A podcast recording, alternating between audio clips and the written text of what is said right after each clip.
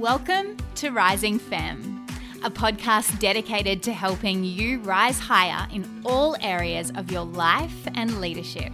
I'm your host, therapist, and mindset business success coach, Monique Harding.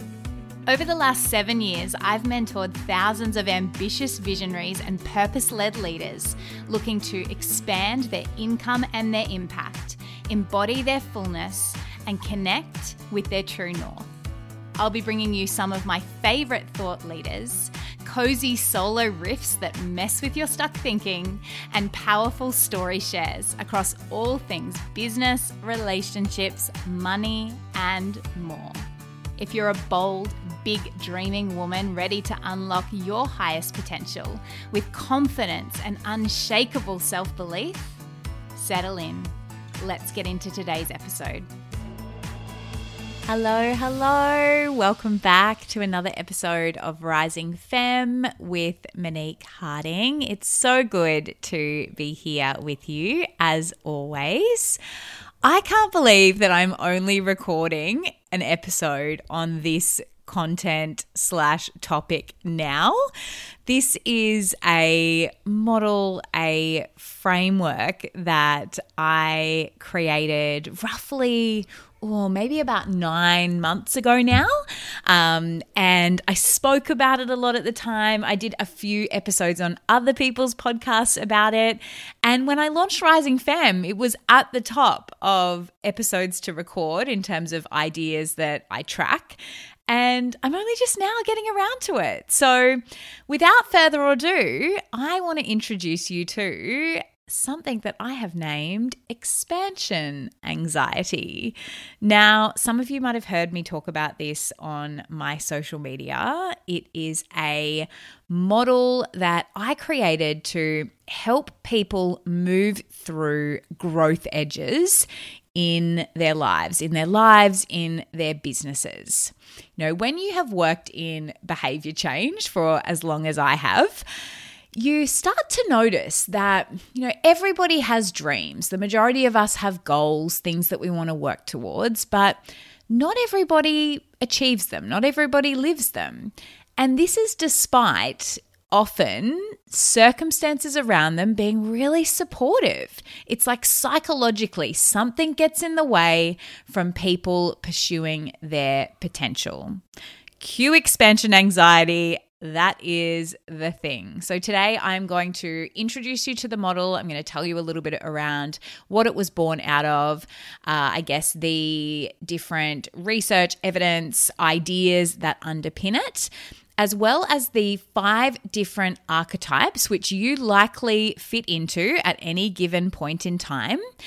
And there is a free quiz that I have for you to go and do and identify which particular archetype is strongest for you at present, and some really practical strategies to help you move through that as well, so that you can be one of those people that achieves your dreams, that actually fully steps into your potential and what has been meant for you all along. So, this phenomena, this experience of expansion anxiety, you will likely experience this when you are right at an at an edge, you know, one of those growth edges, those stretchy zones. Maybe you are looking to raise your prices or you're about to launch a new offering out into the world. It could be present when you are dating somebody new, you're putting yourself out there. It could simply be you are trying something new for the first time. You know, you might never have been on a solo travel trip, and this is the first time that you have gone out on an adventure at your own. You're feeling a bit out of your comfort zone, and all of a sudden, the expansion anxiety hits. So, anything you do that takes you out of your current reality that has the promise of the future looking different, that's when you're going to meet expansion anxiety and your unique archetype. So, in give you the short version, it's a model that typically occurs as a result of our nervous system being dysregulated and us being unconsciously kicked into safety mode. And of course, our brains determine what is safe by our past experiences. So, whatever we have had a tendency throughout our lives to lock into, anchor into during times of discomfort, of edginess, of growth we are most likely to be kind of predisposed to that particular archetype. And that's how I've come up with these five. So there's five of the distinct archetypes that I've identified along the way. And each of those five also have their own tendencies, I guess I would call them, um, but also antidotes, you know, things that you are needing, that you're needing to work on in order to tame this within you to not necessarily override it but i would say more to soothe it to be able to to move forward with it. It's because it kind of comes from that primal place it's likely that this will continue continue to arise within you. So this is more of a case of you having some awareness around it, knowing how to t- how to to work with it, and then as I say, how to soothe it, how to to move forward with it so that it isn't the thing that prevents you from moving forward in your life towards your goals. So, let me introduce you to the five archetypes, and I'm going to also talk you through the tendencies uh, that each of the five have. I have, I've got like a bit of a, a bit of a thing for, I think it's called alliteration, is it? Um, where I like any models or theories or things that I'm coming up with to to have the same letter starting with them. It's like a bit of a weird thing in terms of how my brain works. So, they're the five P's. The uh, and they are perfectionism, perturbing, projection, procrastination, and pacification. And we're going to go through each of them in detail now. So, first of all, is the perturber. So, that's basically you perturbing things at the last minute when you're right on the edge. You've done all of the work, you've moved through it, but then push comes to shove. You've launched the product, you've popped your prices up, and then quickly you take the sales page down and cancel it all. You know, you are likely someone that is really high energy. You've got big ideas and you are all in when the inspiration hits. You know, you're a bit of a dreamer, you're a manifester, you've got awesome ideas, you're great at making decisions and taking action. Whereas the downsides of this archetype is that your shiny object syndrome can often find you on the latest trend and getting a bit bored with what you had already committed to. So, expansion anxiety for you is going to peak right when you are on the edge. As I said, you'll likely move through okay. It's when we kind of hit that point of exposure or when things really, really get real that you're going to feel it and want to blow it up. It's like it all becomes too much. And then you perhaps even like bit of mind games. Convince yourself that there is another way or that it's not meant to be this hard, or even sometimes it can come in a bit sneakily in that you convince yourself that there is a better idea. Um, or you know you've evolved throughout this process and so you're no longer meant to be offering this program and it is in fact another program that you're needing to do i bet you that's sounding familiar for a few of you listening so, for the perturbers in the crowd, your tendency is going to be to explode things. And your biggest challenge is completion, that follow through bit. In terms of how to alchemize, how to soothe the perturber, we want to be working on self belief and self perseverance. So, really, that flexing that um, perseverance muscle, moving through things, sticking with them, setting yourself some milestones, some guidelines to make sure that you continue to to push through during these times um, and sticking to them whether that's you need an accountability buddy whether it's just you need to be thinking those things through at the start of a new offering or a new product that you might be looking at. Um, or anything new in your life, a new relationship. It might be, I'm going to stay on the dating app for three months before I shut it down. You know, giving yourself the opportunity to succeed before you give up. So that is our perturber. Now, As I mentioned in at the start of the episode, I do have a really nifty little quiz which is going to help you identify which one of these you most embody currently. And as I said, they can shift around. You might actually find listening to this that you really identify with a few of them, but it is most common that one will be strongest within you at any point in time. And the quiz is really good for that because it kind of helps you um, know how to harness your strengths and gives you even more practical strategies to work through this. Then we have, so our second one after the perturber uh, is perfectionism. So, not all pressure, right? No action. You're in the thinking. You know, you're likely a very considered person. You're meticulous. You've also got big dreams and goals. You know, you are the bright, shining star when your confidence is high. And when you're in that, that, flow, you feel unstoppable. You know that you're a high achiever. However, your tendency to be in the future, to be thinking about how things can be better, can often leave you feeling a little bit empty and unfulfilled in your present, almost like nothing is ever going to be good enough. So why bother trying, right?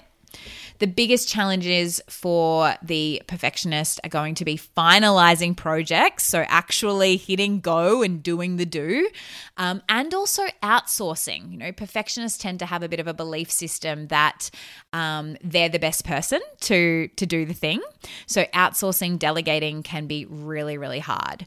Therefore, the tendency is going to be to overwork and to eventually, unfortunately, burn out.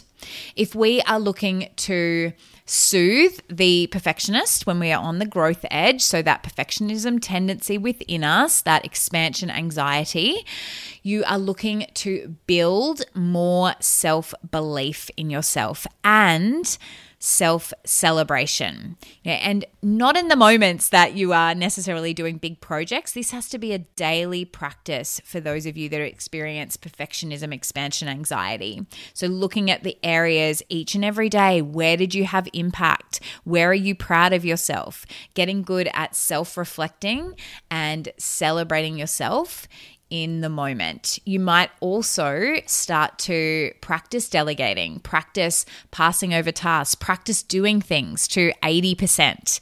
Now, I had a client recently who we were working uh, on this with, and obviously within her business, that's going to be the most stretchy place to try and challenge the perfectionism. So we started in some other areas of her life, knowing that we are all systemically linked, right? Like everything touches everything. If we can change something up a bit in her health practices, in her home life, in her family, that will likely have a flow on effect in how she shows up with her business. And so what we looked at doing was, and it sounds so simple now that I say it out loud, but we looked at shifting the way that she worked out. So she'd become quite rigid in terms of the time frames and the way that she was doing things. So by loosening that grip a little bit, it it actually had a flow on effect to her being more open within her business to getting things done within particular timeframes rather than it always being that it needed to be done to a standard before she was happy to let it go, to publish it, to put it out into the world. So you can think holistically with this stuff as well, I guess is is the message in that. You know, there will often be places in your life that you hold on to that perfectionism very very tightly. So we don't want to start there. We want to start in the softer places to land, the areas that have more maneuverability, in order for you to actually create some change and challenge some of the beliefs that underpin that particular archetype. So that's the perfectionist, perturber, perfectionism. Then we have projection. So, this is the tendency to seek outside of yourself you know, picture you're right on the edge, it's feeling really stretchy, you're out of your comfort zone. These are the people that over focus on others. You know, the relationship focus during times of change can actually leave you feeling more overwhelmed. You know, often these people are big collaborators, you know, great team players, lovers of community, really curious at heart. Um, they seek a lot of support, a lot of guidance from others. They really value that kind of, you know, collaborative, uh, brainstorming, thinking through process. They're normally very generous people and they, they value service. However, you think about during times of change when you already have a bit of anxious energy in your system, you outsourcing your thinking to multiple different people and going outside of yourself is not particularly helpful. It is often when confusion starts to creep in and really amplifies big emotions that have likely already been there. The biggest challenges for the projectors are comparison and self censorship closing your mouth, basically, you know, not oversharing, not going to people outside of you. Because the tendency there is, of course, to outsource your thinking. So, in terms of soothing practices to work with for you to be able to move through your growth edges towards your potential, towards your big ideas, towards your big dreams, is to practice self connection. Journaling, meditation, observing your thoughts, really great activities for the projector because they bring you back to your innate wisdom. They bring you back to what your strengths are to really trusting yourself, therefore, changing the belief that you need to seek outside and knowing that you have all of the answers that you need within yourself. On that though, I should also just mention that it's not always a bad thing to seek guidance, right? I think it's all it's more about I guess the anxiety in which you come to those conversations with others with. You know, so if you are going to a peer, a colleague, a coach, a mentor when you're in that phase of expansion anxiety i think that's why this model is so helpful is because you know if you know which one of these profiles you are your coach knows which one of these models you are um, you know i'm more because of like i've developed the model like i'm more likely to coach people in the way that empowers them and brings them back to their thinking right? Rather than giving them the answers because i'm always conscious of okay you know i've got someone who's showing up in big projector energy at the moment so i want to be bringing them back to themselves, asking really curious questions, helping them back to, to trust themselves to come back into that belief. So that's your initial three. Um, what have we done? The perturb, perturbing, perfectionism, projection. Then we have procrastination very familiar to most of us. We've all been there in some way, shape, or form, you know, putting it off, right? Um, again, the procrastinators often have a very strong future focus as well. So they'll be really clean, really clear on their dreams, their goals for five years, maybe even 10 years ahead. Um, I guess the belief underneath that, though, is, you know, that the more time you have, the better your ideas are going to be. It can be very hard for the procrastinators to really trust that their idea is as perfect as it will ever be in the current moment and that that is good enough. So in in that way, they're in good company with perfectionists actually, um, because there's some similar belief systems there. So, for procrastinators, though, it can lead to your tasks, your projects being completed right at the 11th hour. Um, because deep down, a part of you actually loves the adrenaline of hammering something out last minute and, you know, that rush that it brings. But the challenge is when you're procrastinating on the things that you don't like, um, or there's the fear or the anxiety around, because perhaps there's the newness there, which expansion anxiety often brings. Because that's when these kind of behaviors, this profile kicking in, can lead you to feeling quite overwhelmed, you know, quite stressed. So, the biggest challenge for our procrastinators is getting started actually initiating things, holding yourself accountable, and their tendencies are overthinking and overwhelm. So, the way to soothe yourself as a procrastinator is through self leadership, through practicing that commitment to self each and every day of what you're showing up for. What are you a yes for? What are you a no for?